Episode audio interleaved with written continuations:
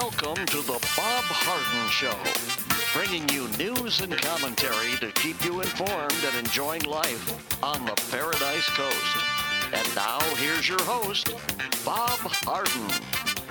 Good morning. Thanks so much for joining us here on the show. It's brought to you in part by the good folks at Johnson's Air Conditioning.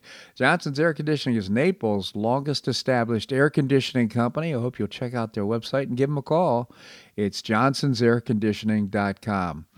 Also brought to you by Life in Naples magazine. Be in the know and stay up to date by reading Life in Naples. The website is life in naples dot net. We have terrific guests for today's show, including Bob Levy, chairman of the Cato Institute. We'll be talking about or raising the question, has the Supreme Court of the United States subverted the Constitution? Certain, certainly there's evidence uh, since the Second World War that that's happened. Also, Andrew Joppa, professor and author of Josephus of Oz, will be joining us as well. It is February the twenty-third, and on this day in nineteen forty-five, during the bloody Battle of Iwo Jima, U S Marines from the third Platoon, E Company, second Battalion, twenty-eighth Regiment of the fifth Division, taking the crest of Mount Suribachi, the island's highest peak and most strategic position, to raise the U S flag. Marine photographer Lewis Lowry, who was one of them and with them, recorded the event. Americans fighting for control of Suribachi slopes cheered the raising of the flag, and several hours later, more Marines headed up the crest with a larger flag. Joe Rosenthal, a photographer with the Associated Press, met them along the way and recorded the raising of the second flag along with Marine still photographer and motion picture cameraman. cameraman. Rosenthal took three photographs atop Suribachi, the first which showed five Marines and one Navy corpsman uh, struggling to hoist this heavy flagpole, became the most reproduced photograph in history and won him a Pulitzer Prize. The accompanying motion picture uh, fo- footage attests to the fact that the picture was not posed. Of the other two photographs, the second was similar to the first, but less affecting, and the third was a group picture of about eighteen Marines smiling and waving at the camera. Many of these men, including the three of the Marines uh, seen raising the flag in the famous Rosenthal photo, were killed before the conclusion of the Battle of Iwo Jima in late March. In early nineteen forty-five, U S military command sought to gain control of the island of Iwo Jima in advance of the projected aerial campaign against the Japanese home islands. Iwo Jima, a tiny volcanic island located in the Pacific about seven hundred miles southeast of Japan, was to be a base for fighter aircraft and an emergency landing site for bombers. On February the nineteenth, nineteen forty-five, after three days of heavy naval and aerial bombardment, the first wave of U S Marines stormed into Iwo Jima's inhospitable shores. The Japanese garrison on the island numbered twenty-two thousand heavily entrenched men. Their commander Uh, had been expecting an Allied invasion for months and used the time wisely to construct an intricate and a deadly system of underground tunnels, fortifications, and artillery that withstood the aerial bombardment. Uh, by the evening of the first day, despite incessant mortar fire, thirty thousand U S Marines commanded by uh, General Holland Smith managed to establish a solid beachhead.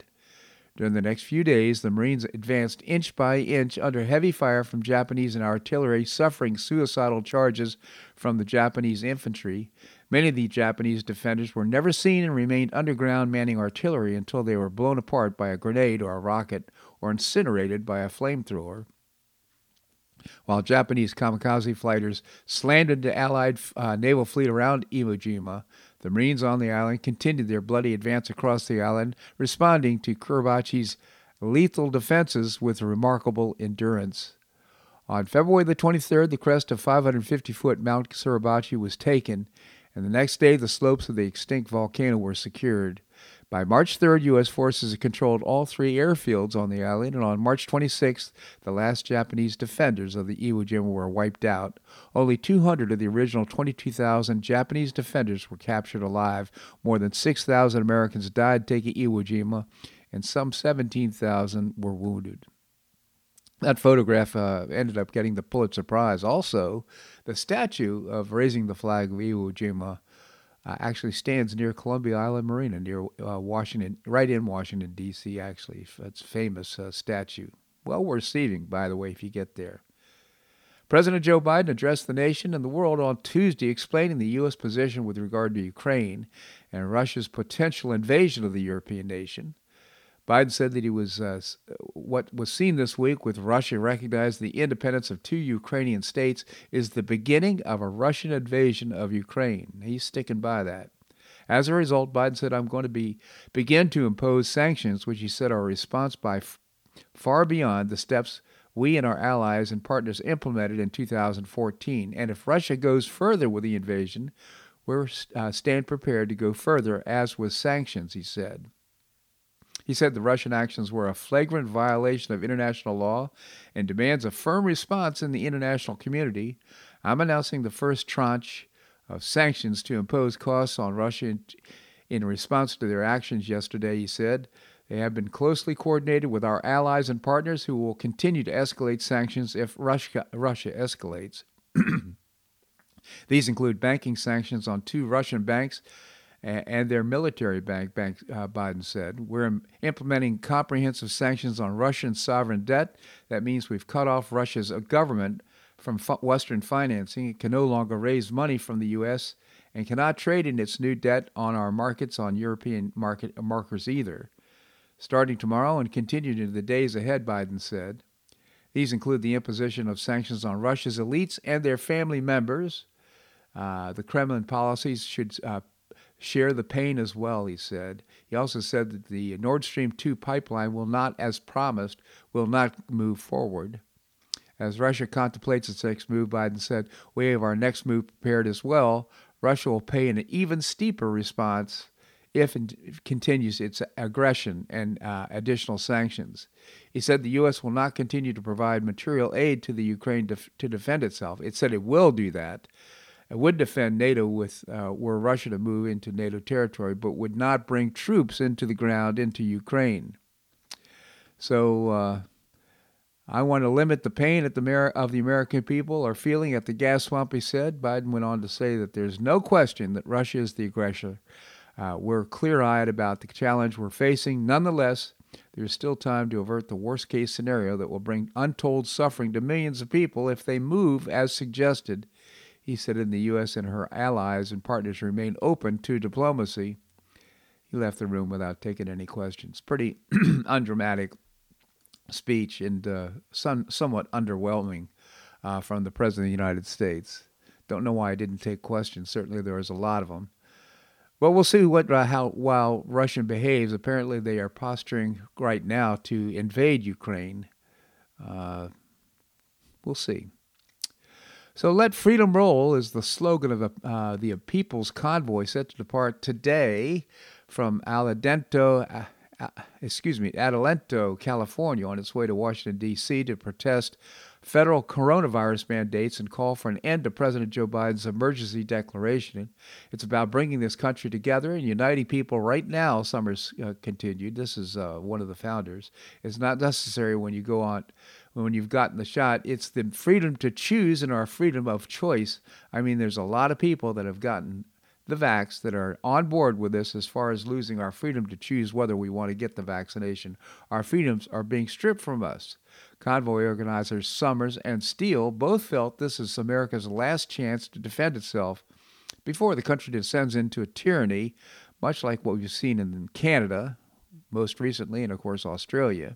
If we don't protest, we're going to lose our country forever, Steele said. For us to have allowed this to go on uh, this time is a shame on us. This is our time to take back our country and, and uh, can get things right and get things back to normal and send a very loud and large message to the government. You work for us. They seem to have forgotten that. They seem to think that this is a dictatorship that they rule. The majority of people are aligned with us, she continued. The left seems to think that they've got the majority. They don't. They've got the largest microphones, they've got Hollywood, they've got mainstream media, and they've got professors and teachers.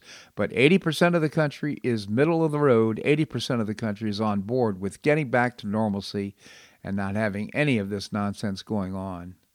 To that end, the convoy's primary demand is that the declaration of national emergency concerning coronavirus be ended, rescinded at all the extra and supposedly temporary emergency powers given to the executive branch. Along with that, they demand that the end to the mask and vaccine mandates and a restoration to the freedom to choose. and by their demands go further, calling for accountability in the form of bipartisan congressional hearings on response to the covid nineteen pandemic. The convoys partnered with multiple groups, including Ryan Cole, one of the doctors uh, f- uh, who've uh, been sanctioned by the, this COVID nonsense. Also, Steele said he worked with Robert Malone, Peter McCulloch, and Peter Corey, Pierre Corey. These doctors backed us immediately for freedom, and so did Josh Yoder of the U S Freedom Flyers, who represents, by the way, thirty-five thousand pilots. So they're on their way. It's got me a little bit concerned because right now, of course, they put up a fence around the Capitol again, and they're uh, preparing the National Guard to confront the truckers. So it looks like uh, the uh, Congress and the Democrat Party are trying to make this look like another January sixth event, sadly, because this is a peaceful protest. They've got attorneys. They've got a lot of people involved in this. They want it to go right for everybody. They want to simply to have their voices heard. It's going to be uh, thousands of trucks in Washington, D C Hopefully uh, the Democrats won't turn it into a, another circus. Well, according to an Emerson poll, the G O P has a nine-point generic lead going into the midterm congressional races, but the real problem for Democrats and Biden is enthusiasm, which portends an even wider gap at the ballot box. The majority, seventy-three percent of registered voters, report being very motivated to vote in the twenty twenty-two midterm elections. Republican voters express higher levels of motivation. seventy-nine percent say they don't, uh, they're very motivated to vote, compared to sixty-five percent of Democrat voters. Younger voters are less motivated to vote, only fifty-seven percent of between the ages of eighteen and twenty-nine. But eighty-four percent of voters over fifty say they are very motivated to, to vote. Voters were asked uh, which congressional candidate on the ballot they were most likely to vote for, and uh, the, half of the voters, fifty percent, said they planned to vote for a Republican, while forty-one percent said they planned to vote for a Democrat candidate. nine percent are undecided and don't know what the heck's going on. This is similar to November national poll, which had Republican uh, candidates nationwide leading Democrats forty-nine to forty-two percent. So the, the margin has actually grown. There's a fourteen percent point gap on enthusiasm overall for the midterms in favor of the Republicans. That's really important. By the way, Hispanic voters uh, have become hardly disapproving of by hardly uh, disapproving of by without Democrats are looking at the electoral nightmare just in twenty-two, twenty-two, but also beyond. Hispanic voters are more critical of Biden's job performance. Only thirty-five percent approve, while fifty-six percent disapprove. Can you imagine? That looks like the uh, Hispanic vote is turning on Biden. And while voter, white voters are more favorable of Biden's job performance, forty-one percent approve and fifty-one percent disapprove. Black voters are the most favorable of Biden's job performance, sixty-six percent approve, while twenty-eight percent disapprove. And with the Democrat Party, seventy-three percent approve of the job Biden is doing as a president, while nineteen percent disapprove. Among Republicans, seventy-one percent disapprove, while twenty-two percent approve. Independents also generically and generally disapprove of Biden's job performance. twenty-seven percent approve, sixty-three percent disapprove. Really underwater. Hispanic uh, groups for Democrat nominees dropped from seventy-one percent in two thousand twelve to sixty-six percent in two thousand sixteen and fifty-nine percent in twenty twenty. Democrats, two pollsters write, must consider the possibility that Hispanics will turn out to be the Italians of the twenty-first century, family-oriented, religious, patriotic, striving to succeed in their adopted country and supportive of public policies that expand economic opportunity. That doesn't sound like the Democrat uh, platform. So interesting. Things can change, though, between now and November. This segment of the show brought to you by the good folks at Johnson's Air Conditioning, Naples' longest established air conditioning company. The website is johnsons air conditioning dot com. Also by Life in Naples magazine. Be in the know and stay up to date by reading Life in Naples. Coming up, Bob Levy, chairman of the Cato Institute. That and more right here on The Bob Harden Show on the Bob Harden Broadcasting Network.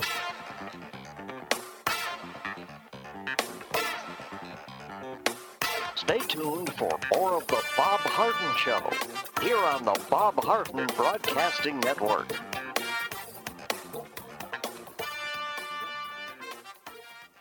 I'm Bob Harden, the host of The Bob Harden Show. One of my favorites for breakfast or lunch is Lulubee's Diner, providing great service, fabulous food, and a rockin' good time. Lulubee's Diner is a throwback to the sixties, complete with great music and a fabulous sixties decor. What I like best is a blend of great food, great value, and terrific service. Most of the friendly waitstaff has been part of Lulubee's for years. I enjoy the great choices for breakfast and lunch, and you'll find the menu has everything and anything to satisfy your taste. Lulubee's offers catering, party platters, lunch boxes, and more. Lulubee's Diner will quickly become one of your favorites for breakfast or lunch. No reservations are needed. Check out the website at lulubees dot com and stop by Lulubee's Diner, open from eight a.m. until two p.m., seven days a week. Lulubee's Diner in the Green Tree Shopping Center at the corner of Immokalee and Airport Pulling Roads. Stop by Lulubee's Diner for fabulous food and for a forever cool, rockin' good time.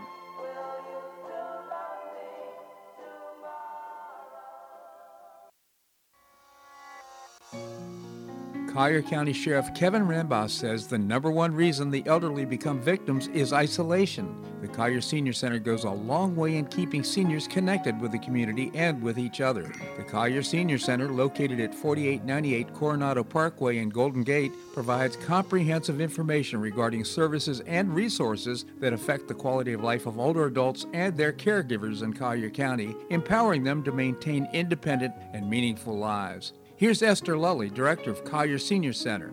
Everyone, every senior is welcome. There's diversity there. It's vibrant. It's a caring atmosphere. So there's a reason we offer the services and programs that we do. We want to help enrich the lives of senior members and provide support to their caregivers. Want to find out more? Visit collier senior center dot org. That's collier senior center dot org. Or call the Collier Senior Center at two three nine, two five two, four five four one. That's two five two, four five four one.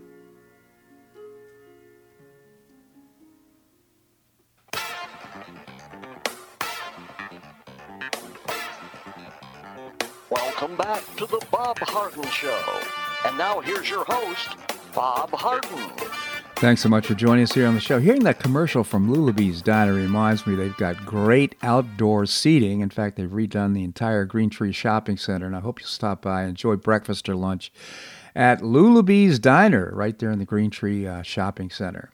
Coming up, we're going to visit with Andrew Joppa, professor and author of Josephus of Oz. Right now, we have with us Bob Levy. Bob's an author. He's also a constitutional scholar and chairman of the Cato Institute. Bob, good morning to you, and thank you so much for joining. Always a pleasure. Good to be with you, Bob. Thank you, Bob. Tell us about the Cato Institute. We are a libertarian think tank headquartered in Washington, D C, and devoted to private property, free markets, securing individual rights, and limited government. C A T O dot O R G on the web.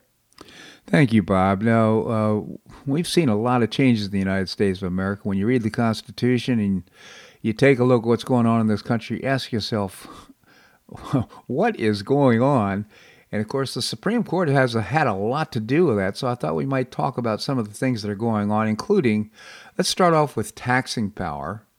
Uh, the Chief Justice, uh, Justice Roberts, held that Obamacare's penalty for not buying health insurance was really a tax. On that basis, the Supreme Court said that Obamacare is constitutional. A lot of us were surprised. What's the constitutional basis for the taxing power? Yeah, the case was N F I B versus Sebelius, the Obamacare case. And the administration had said that Obamacare's mandate to purchase health insurance was a regulation of interstate commerce.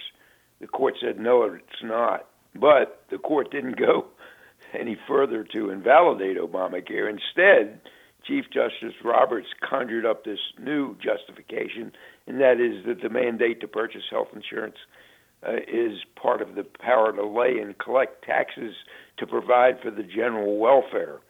So this goes back to the New Deal era. The Supreme Court, in a case called Helvering v. Davis, upheld the Social Security Act and established that taxes can be imposed for just about any purpose that allegedly serves the general welfare, and now presumably that includes subsidizing insurance companies so they can afford to cover the pre-existing conditions that were required under Obamacare. And so, you know, you have to think like a judge. The, the Helvering case wasn't about Social Security is a good idea or whether it's actuarially sound. The issue was where in the Constitution is the federal government authorized to impose a retirement system. and the proponents pointed to this taxing power, and they cited the battle between Hamilton and Madison. Hamilton's view was that the power to tax to provide for the general welfare was an extra power over and above Congress's other powers. Madison's view was that can't be, because everything can be characterized as providing for the general welfare, so we'd have effectively unlimited government. It would eviscerate the notion of limited government powers. And then Madison went a step further. He said not only is the general welfare clause not an extra power, it's a restriction on Congress's other powers. And Madison argued that in carrying out Congress's powers, the ones that were enumerated, Congress had to do so in a manner that promoted the general welfare, not the welfare of what Madison then called factions and what we today call the uh, special interests. Mm. The Supreme Court, you know, in a nutshell, said Hamilton, Hamilton wins, Madison loses, and the, the federal government used the taxing power and now compels everybody to provide for their own retirement and to purchase health insurance uh, if they don't already have it. Yeah. Yeah. Do I remember that the uh, Obama administration didn't rely on the taxing power as one of the arguments in front of the Supreme Court? That's right. They relied on the Commerce Clause, but the Supreme Court on its own came up with this alternative argument that held the day. Unbelievable. So did, uh, Chief Justice Roberts, uh, uh, did he effectively say that the taxing power is effectively unlimited? Well, you know, only one of the federal courts that relied on Obamacare embraced this taxing power logic, and even the administration uh, dismissed the claim and gave it little attention in its uh, in its uh, briefs. The purpose of a tax is to generate revenue. The insurance requirement existed solely to coerce people into buying policies. Yeah. So if the mandate worked perfectly, it wouldn't raise any ma- revenue. It would simply require that you go out and buy health insurance. And Congress, when they wrote the law, they had written tax in an earlier version, and then they changed the word to penalty in the later version. Tax is used elsewhere in the bill to describe other sources of revenue. So, you know, Congress knew how to say tax when it meant tax. Right. And it knew how to say penalty when it meant penalty. And as we mentioned, it was the Commerce Clause that the administration Uh, was relying upon. Uh, Obama repeatedly called the assessment a penalty, not a tax, mostly because he was worried about being accused of raising taxes. Mm-hmm. So, you know, essentially, Roberts concluded that there is no mandate to buy health insurance. There's just a tax that offers us an option. Either you can pay the insurance, you can buy the insurance, or you can pay the tax. And so no one, said Roberts, is really forced to buy since they have the option of paying the tax. And then he went a step further. He said, you know, if the tax were a lot larger, then it would really be coercive. And at that point, you wouldn't have an, an option. But the Obamacare tax wasn't large enough. So the taxing power has a built-in limit. It's just that Obamacare's tax was too small to cross uh, that limit. Hmm. The limits, you know, if, if you're going to have limits, I'd rather have them under the taxing power than under the Commerce Clause, because taxes are politically toxic, and that limits their use. And the taxing power imposes monetary burdens when you do something wrong, such as not buying insurance. If this was upheld under the Commerce power, yeah. you could go to prison for for doing something wrong, such as happens when you smoke marijuana, for example. Well, not anymore, of course. But so did. Well, under federal law, still that's the rule. That's the law. So, uh, out of curiosity, let's talk about the Commerce Clause. So, uh, wasn't that the original claim of the administration, of the Obama administration under Obamacare, that the uh, regulations should be upheld because of interstate commerce? Yeah, federal mandate to buy a private product was unprecedented and untested in the courts. It was first proposed by uh, Hillary Clinton back in nineteen ninety-four. And at that time, the C B O, the Congressional Budget Office, wrote, and this is a quote, "The government has never required people to buy any good or service as a condition of lawful residence in the United States." And that that's precisely, however, what Obamacare is now doing. Um, Where in the Constitution does it say that Congress uh, can do that? According to the administration, the answer was the Commerce Clause, the power to regulate interstate commerce. As we now know, that's not what the court decided. Wow. So has the court said, what has the court said about regulating under the a Commerce Clause, and how did Obamacare fit into the picture? Well, to better understand the Commerce Clause, you got to define two two key terms. Uh, first, commerce. Commerce is the exchange of products, basically buying and selling. Mm-hmm. And second, what is an economic act that may affect commerce? Now, that's much broader than just buying and selling. It also includes things like farming and mining and manufacturing and distributing and consuming. So those are economic acts that affect commerce, but they're not buying and selling in itself. So if you think it's self-evident that the commerce power extends only to activities involving commerce, that is, buying and selling, then you haven't been following the Supreme Court uh, over the past seven or eight decades. So back in nineteen forty-two, we had this infamous case of Wicker v. Filburn that we've talked about before, and that laid the background for expanding the Commerce Clause beyond regulating commerce to regulating all of these economic acts that could have an effect on commerce. You know, Filburn grew wheat primarily for consumption by his family and his farm animals, and during the nineteen thirties, to boost depressed prices of agricultural products, the Roosevelt administration decided to cut wheat production, and accordingly, the federal government ordered Filburn to grow fewer bushels. And when Filburn asked the officials for their constitutional authority, the government cited this power huh. uh, to regulate interstate commerce. Uh, Filburn's, you know, predictable response was, "Look, the farm is within one state, and I'm not buying uh, and selling any of these crops. I'm using them for my farm animals, and I'm growing them myself." No matter, said the uh, Supreme Court. Uh, by growing his own wheat, he avoided buying, and if he hadn't eaten what he grew, he would have been able to sell what was left over. So by, you know, by growing and eating and not buying and selling, he had an effect on the supply and demand for wheat.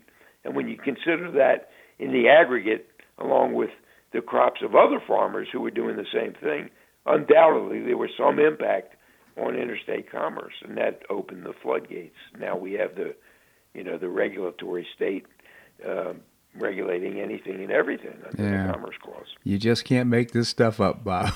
Bob Levy, yeah. the chairman of the Cato Institute, cato dot org, C A T O dot org is the website. Bob, thank you so much for joining us here on the show. Always a pleasure. Good to be with you, Bob. Thank you, Bob. All right, coming up, Andrew Joppa, professor and author of Josephus of Oz. We're going to do that and more right here in The Bob Harden Show on the Bob Harden Broadcasting Network.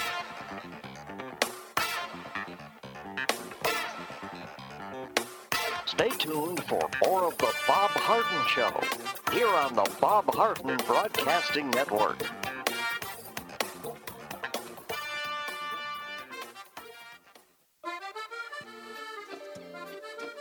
Blue Provence Restaurant is a favorite dining destination for many Neapolitans, including Linda and myself. Blue Provence, located in a historic building in the heart of Old Naples at Creighton Cove, offers a mix of French bistro cooking with bold, fresh Floridian flavors. Experience award-winning cuisine at Blue Provence and enjoy one of Florida's most extensive, eclectic, and fun wine cellars. Dining your choice of the popular Eat and Bar, the intimate Courtyard Garden, or the beautiful Provencal Caribbean Dining Room. Enjoy a wonderful and memorable evening in a casual and relaxed atmosphere that includes a taste of Provencal hospitality. Blue Provence is open seven days a week, all year round.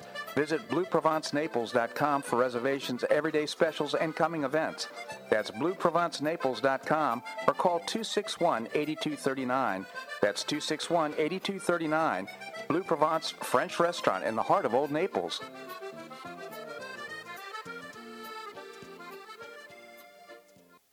Do you have questions about your retirement? Ameriprise Private Wealth Advisor Jason Nardella with Nardella Financial Group, a private wealth advisory practice of Ameriprise Financial Services, L L C, can help. With the exclusive Confident Retirement Approach, you'll work together to develop a retirement roadmap to get you where you want to go. Call Nardella Financial Group today at two three nine, three two five, one zero four one. That's two three nine, three two five, one zero four one. Office is located at nine oh one five Stratistel Court, Suite one oh three, Naples, Florida. The Confident Retirement Approach is not a guarantee of future financial results. Investment advisory products and services are made available through Ameriprise Financial Services, L L C, a registered investment advisor.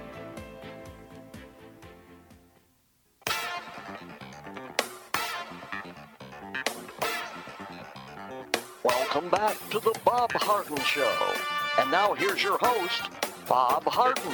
Thanks so much for joining us here on the show. It's brought to you in part by Choice Social. Choice Social is a new, refreshing social networking platform, and you can find out more and download the app by visiting the website choice social dot u s. We have with us Andrew Joppa, professor and author of Josephus of Oz. Andy, thank you so much for joining us. Good morning, Bob. Good morning, Andy. So uh, looking forward to today's conversation. There's so much going on around the world. I just kind of open it up to you, and uh, what's top of mind for you? Well, I'll start out with saying that Ukraine is obviously on everybody's mind, and ours and mine. Uh, it's not the only thing that should be discussed, and so I'll, I'll get to that certainly, but let me hit, let me hit a few other issues. First, the, as I see it, the good news of the day, and the good news is the recent polling results in the African-American community as it pertains to the Biden administration. Uh, at the start of his administration, he had a ninety-two percent popularity rating, and right now, in most recent polls, it's down to sixty-five percent or fifty-seven percent, depending upon the poll. But all the polls are showing a precipitous decline in his popularity.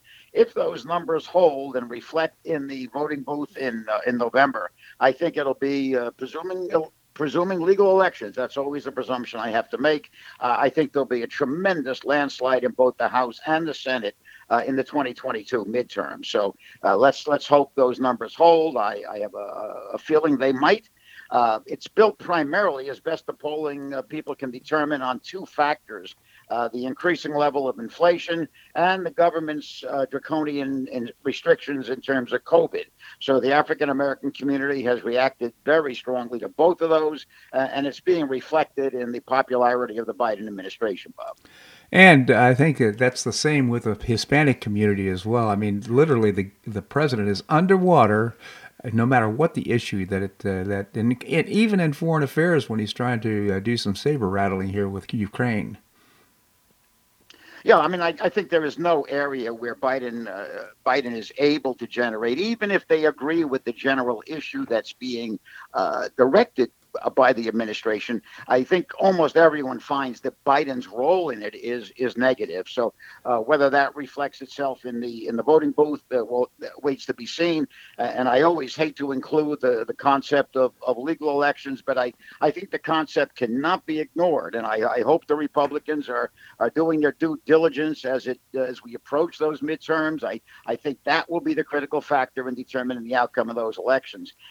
Another piece of good news, and I'm not quite sure if it's good news, but I think finally um, I can, and I think most Americans can begin to identify exactly what American exceptionalism is. Certainly we've all heard the term, and I think we've all supported the concept of American exceptionalism. I think we're finally able to see. Let, let me keep it personal. At least I'm finally able to see exactly what it is. Mm. America is the only country in the world that that believes and, and understands that the rights of the individual do not come from government. The government did not give those rights, and the government, therefore, cannot take away those rights. In every other country of the world, rights are seen as the derivative of government's allowance. The government gives you the rights and, by definition, therefore can take those rights away. So that American exceptionalism, I think, is the defining element of the uh, of the quality of America. I think it is what built America. Uh, and unfortunately, you know, the downside of that good news is I think that particular exceptionalism issue is under serious assault uh, in America. Certainly we've seen it on under dramatic assault in Canada. Now, Canada, Uh, we've always seen as being uh, akin to America, sort of our, our northern brother. I think it is showing itself to be entirely not that. Mm-hmm. I think we're seeing a nation that has Uh, draconian governmental interventions, uh, the uh, imposition of emergency powers uh, that Trudeau, Trudeau has invoked. And I think we can see, even in the direct comparison of the United States uh, and Canada, at this exact moment, Maybe that moment won't hold. I think we can see American exceptionalism uh, as it operates at this point, Bob. Uh, well, I, I certainly hope you're right. I, I, I see right now this uh, truckers' uh, freedom uh, convoy that's starting out in California and coming to Washington, D C. I see, uh, first of all, the emergency powers have been continued, continued by the Biden administration for covid nineteen for whatever reason. Uh, second of all, he's uh, alerted the National Guard to be prepared to come in and support. In other words, I, what I'm concerned about is I see the the his posturing of the Democrat Party right now is to try and turn this into another January sixth event to somehow uh, put down the truckers, do what they did in Canada, and continue and evoke the emergency powers. It's got me very concerned. I, I have no doubt those are those are really ominous concerns as far as I, I see it. I I, I think that Biden is uh, is not ignoring uh, what Trudeau was doing. And it's not just Trudeau's actions um, without the support of the Canadian people. The Canadian people are, I think the last number I heard, there's a seventy-two percent favorability rating for Trudeau and his actions. Hmm. So these are not just actions of a of an unpopular government. These are actions widely supported by the Canadian people. Hmm. Uh, we'll have to wait and see exactly if, if what you're suggesting comes to, to pass in America, uh, comparable draconian impositions. We'll have to wait to see how the American people respond. Will we respond, as I hope we will as Americans, uh, regarding individual freedom as the most important uh, ingredient in a free society, or we will yield to the draconian government as the Canadians did? And, and I think that uh, I'd like to feel that I know the answer to that, Bob. Uh, I do not know the answer to it at this point. So interesting. Well, uh, you know, again, uh, we'll just hope for the very best on this. But it, it seems to me that we have now the government against the people. That's the way it's kind of framed, as opposed to, as you've initially described, it should be the government for the people, created by the people, and therefore uh, looking for power from the people. Yeah, there's something I'd like to add to this. It's uh, it's a thought that I just was uh, was going through the other day, and I'm. I've never believed that the government could, in fact, confiscate uh, weapons from Americans. I thought the door-to-door process of police knocking on doors and demanding the citizens yield their weapons to the government, I thought that was an impossible model. I could not believe that would ever happen. Mm. However, as I look at what's happening in Canada and the control that can be exercised by a government, by destroying the person's financial life, by destroying their banks, Uh, bank records, by destroying their uh, their ability to work. Uh, that has worked quite successfully for, for Canada. Um, certainly, again, Biden may be learning from this, and I, I don't want to project something that is not in place at this point. It's a pure hypothetical. Right. But I could see something like that being imposed as a methodology to, con- to confiscate weaponry, Bob, also. Yeah. Uh... These are the times that test man's souls, right? This is the Sunshine Patriots. We have to be vigilant right now. Now, this truckers' uh, uh, protest that's uh, coming from California is very well organized, very well financed. They have attorneys on board. They've got all kinds of counsel, uh, supported by good people. Uh, you know, I'm, I think I'm hopeful that they've uh, they'll use a strategy that uh, will be peaceful. I know they will.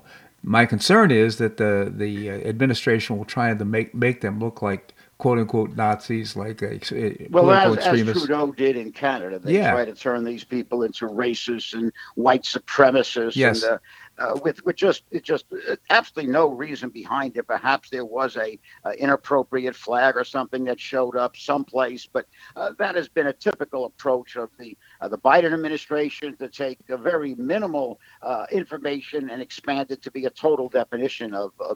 Certainly, they did that exactly with Trump, and I think you're right, Bob. I think we will probably see that with the American truckers. That American trucker. Uh, uh, Cavalcade will probably be a an acid test of the quality of, of America. Uh, will that succeed in producing some accommodation, at least a, a meeting with the truckers to hear their laments? Or will, as with Trudeau, will they just uh, uh, dig in their heels and, uh, and impose uh, police state actions against these truckers? So, you know, it, it waits to be seen, and I'm I'm not optimistic. Um, I, I don't want to use up all my time at this point, but I would like to mention the C D C's withholding uh, of vast amounts of information oh. from the American public. Uh, I think that's a very serious situation. It wasn't just a uh, an omission of, of error. Uh, it was an omission with intent. Uh, they omitted almost all of the information as it pertains to the impact of boosters uh, on the eighteen to sixty, not the eighteen to sixty-four, the eighteen to forty-nine uh, demographic. Uh, I believe for one reason for sure, and that's the, the ineffectiveness of the booster. Uh, and I, I'll add this in as a potential. I, I have no documentation. But as we talked about last week, the death rate among the eighteen to sixty-four year, year age group has gone up precipitously, yep. and it correlates. It may not be cause and effect, but it certainly correlates with the advent of the vaccines. So I have a, a, a suspicion, unproven suspicion, that the, the information coming into the C D C for the eighteen to forty-nine uh, demographic also tends to document the, the, the uh, incredible uh, increase, rapid increase in a death rate for that uh, approximately same age group. So that's, to me, that's of great concern at this point. Uh, I totally agree with you, Andy. And, and of course, uh, the C D C as well, we didn't want the information. We did. Basically, the explanation was we, we didn't think the American people could handle the truth. That's basically their their approach to this, which is really concerning. Of all the things they could say, uh, you'd think that we uh, we have confidence that the American people could make good decisions given the truth. They don't think that. They don't have a high regard, uh, regard for American intelligence and for judgment. Well, I think uh, it is their high regard for Americans in the sense that uh, Americans can at this point begin to penetrate the uh, the darkness of the of the distortions that they've used over the past year and a half, Bob.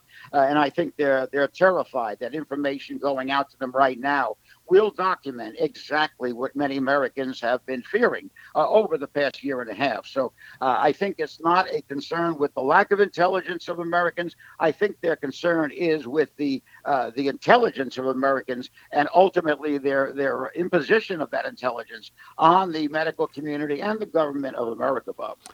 Andy, I want to continue the conversation. I want our uh, listeners to have an opportunity to hear from our, our sponsors. Who, you know, we wouldn't be able to do this without them. So uh, can you stick around? So if I complain, you'll still do it. Yeah, absolutely. Okay. I'll be here, Bob. All right, we're going to have more here on The Bob Harden Show on the Bob Harden Broadcasting Network.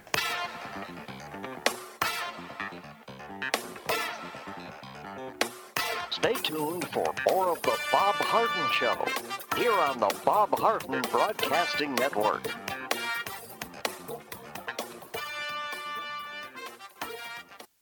Do you have questions about your retirement?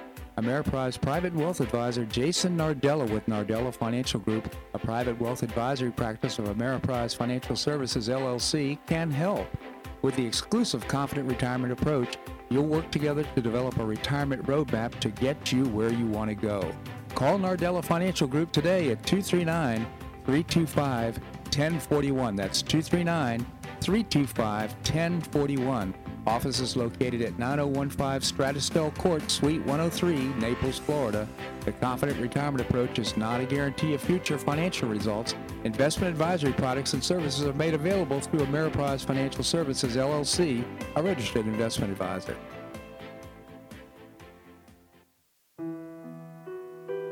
Did you know Saint Matthew's House operates the only emergency homeless shelters in Collier County? Saint Matthew's House provided more than five hundred thousand hot meals to those in need last year, and since two thousand ten, five hundred twenty-seven men and women have graduated from the Saint Matthew's House Justin's Place Addiction Recovery Program. For over thirty years, Saint Matthew's House has provided innovative solutions to fight homelessness, hunger, substance abuse, and poverty in Southwest Florida. And you can help Saint Matthew's House in this life-transforming work by patronizing the Saint Matthew's House thrift stores, Cafe M twenty-five, Car Wash and Detailing Center, and award-winning catering operations. For more information, visit s t matthews house dot org. That's s t matthews house dot org. Saint Matthew's House is a five oh one c three not-for-profit organization and does not solicit government funding.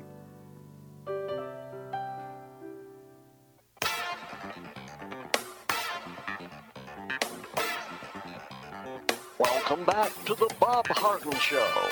And now here's your host, Bob Harden.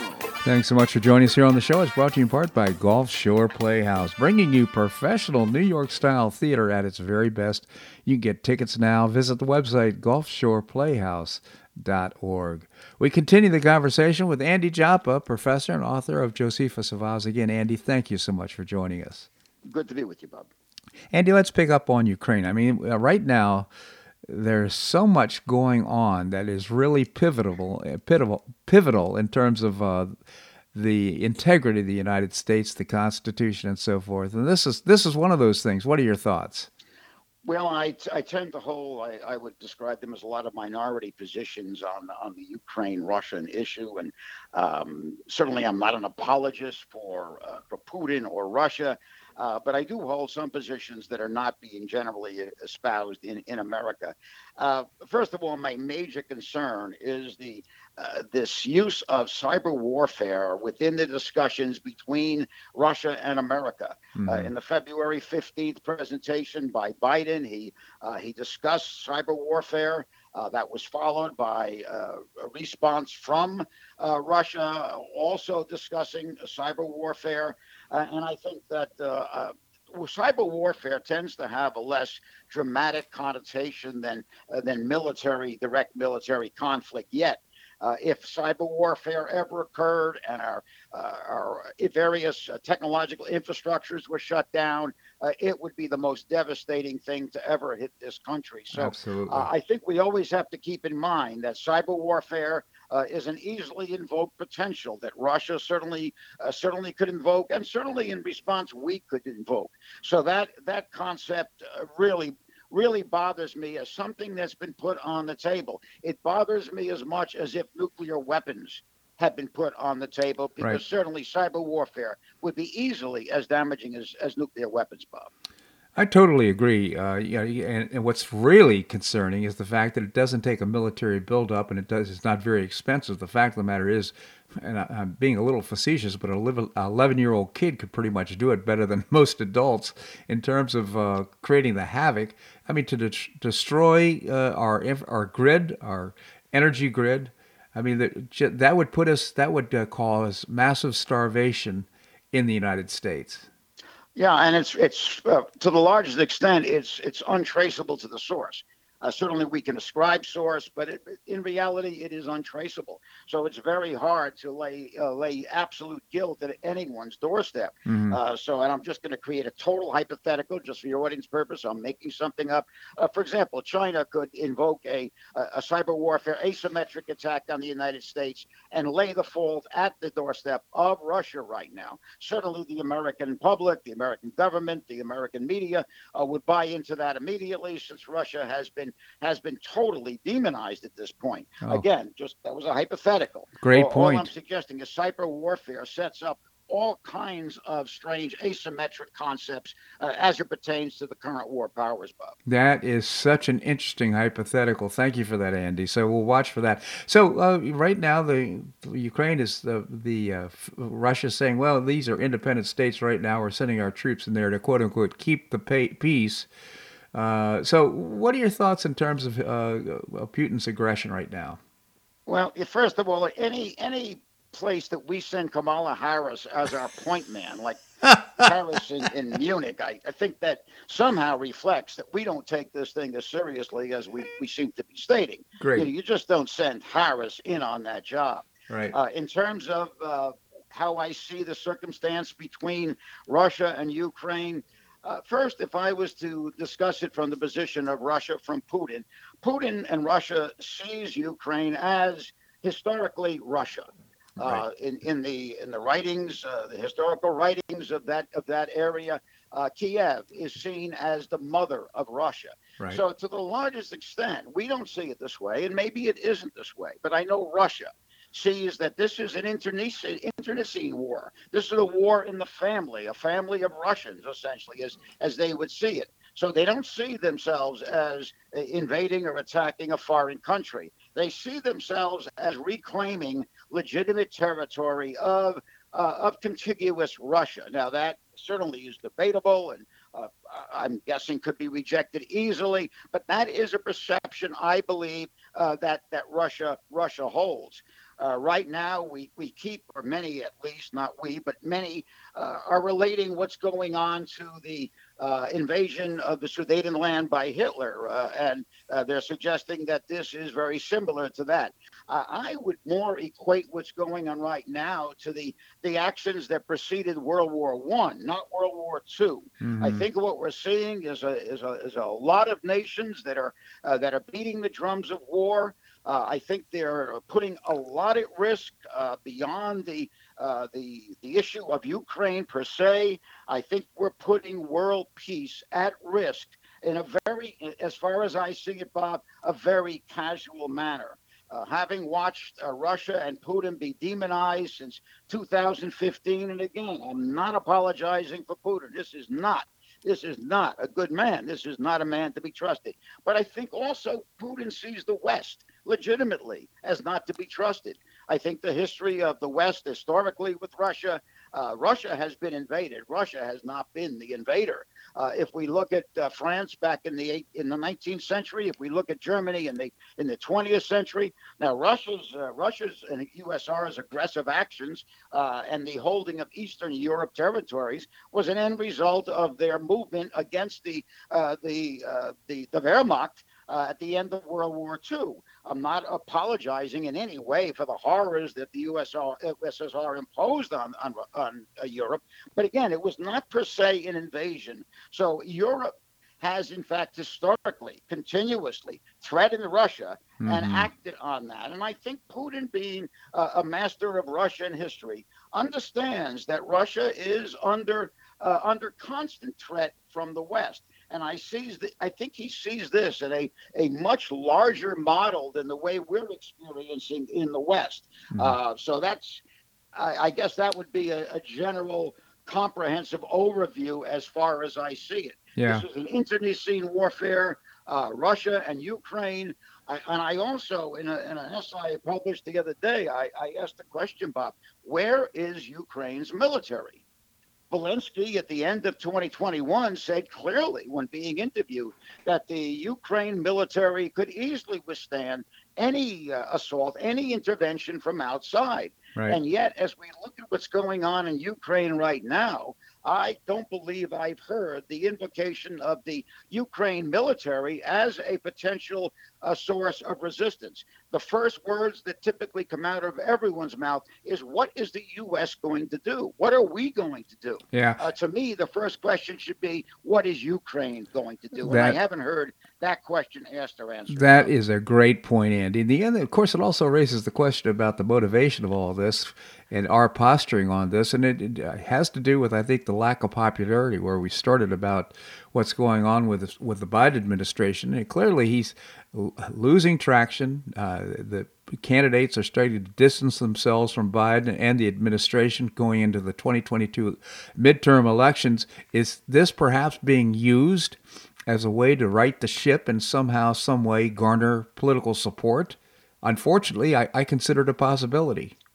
I, I think it is um, possibility does not give it any probability. I think there is a, a probability of, of what you just said be, being true. I think this uh, this event will be milked uh, uh, as much as they can to gain uh, to gain support. Very few uh, people in a nation uh, turn against their existing government during times of war. Mm-hmm. And I think there is a, a hope. I don't know whether it'll be fulfilled, that the United States people going into the twenty twenty-two midterms will be of, of the same nature. So I, I, I think there is a, a strong potential of, uh, of that coming to pass. And I also don't think it can be ignored. Uh, the, the, the ongoing uh, long-term involvement of Biden and his family in terms of Ukraine politics and the corruption that dominates uh, right. Ukraine uh, even even today.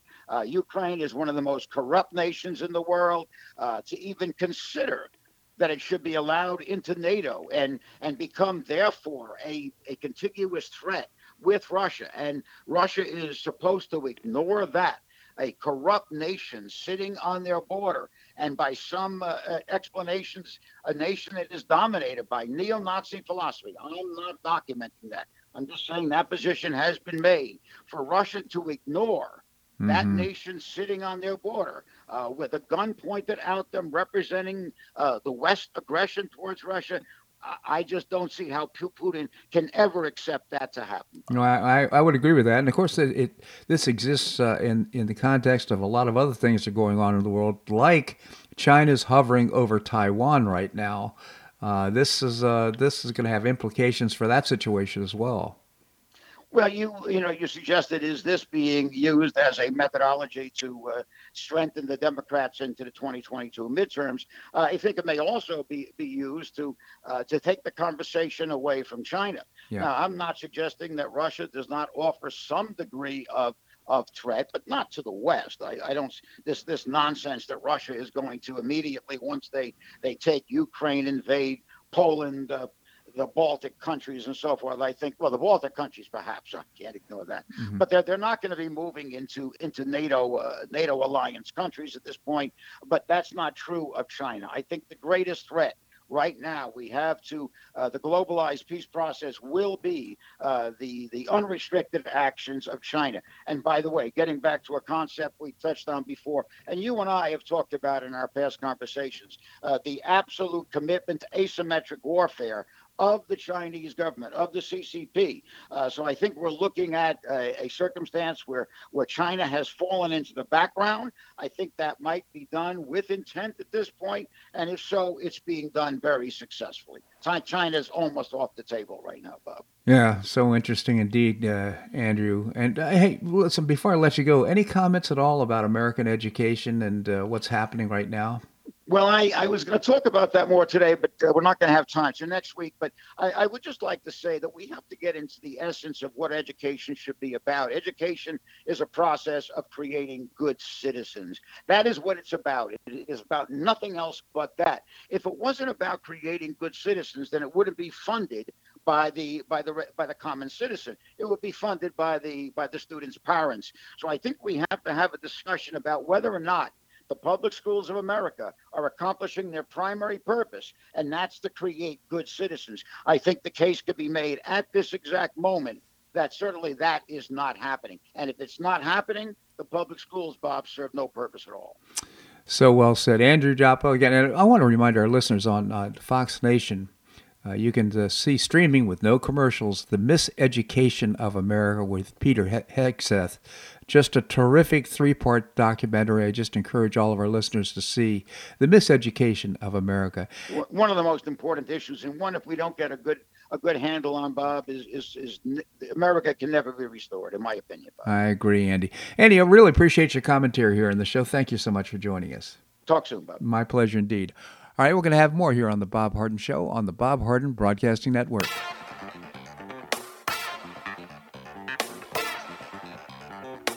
Stay tuned for more of The Bob Harden Show here on the Bob Harden Broadcasting Network.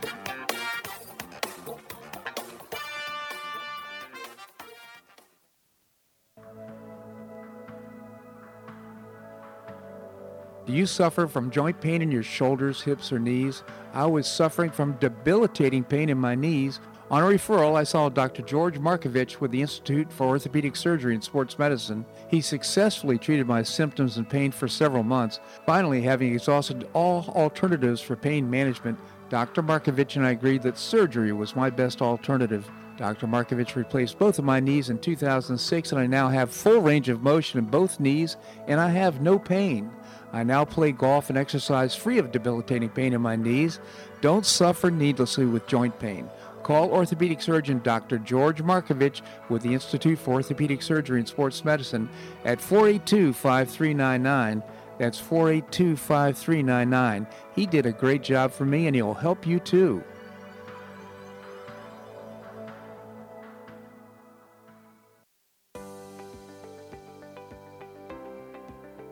School choice is a growing movement, one that is already lifting thousands of kids across America, and is now supported by three out of four voters. The Optima Foundation, a five oh one c three nonprofit, was founded to support the establishment and expansion of superior schools of choice. Optima's goal is the successful launch of Hillsdale College, classical academies, and other schools of excellence, serving kindergarten through twelfth grade. The mission is to train the minds and improve the hearts of young people through content-rich classical education in the liberal arts and sciences, with instruction in the principles of moral character and civic virtue. A terrific product of the process, Naples Classical Academy opened this fall in a classical virtual school. Optima Classical Academy will open in two thousand twenty-two. Find out more by visiting optum ed dot org. Help children in Florida optimize their education opportunities. Visit w w w dot optima ed dot org.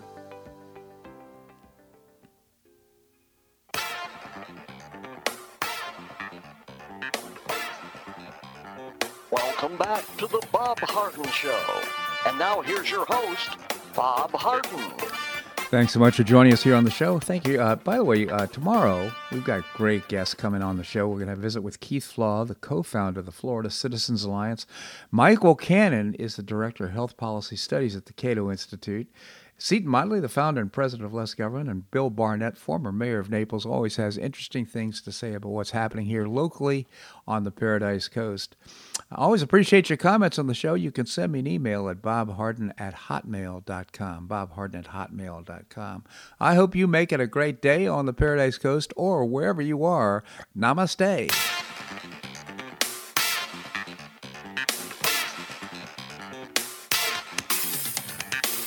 So much for listening to the Bob Harden Show on the Bob Harden Broadcasting Network. For more information and audio files of previous shows, visit w w w dot bob harden dot com.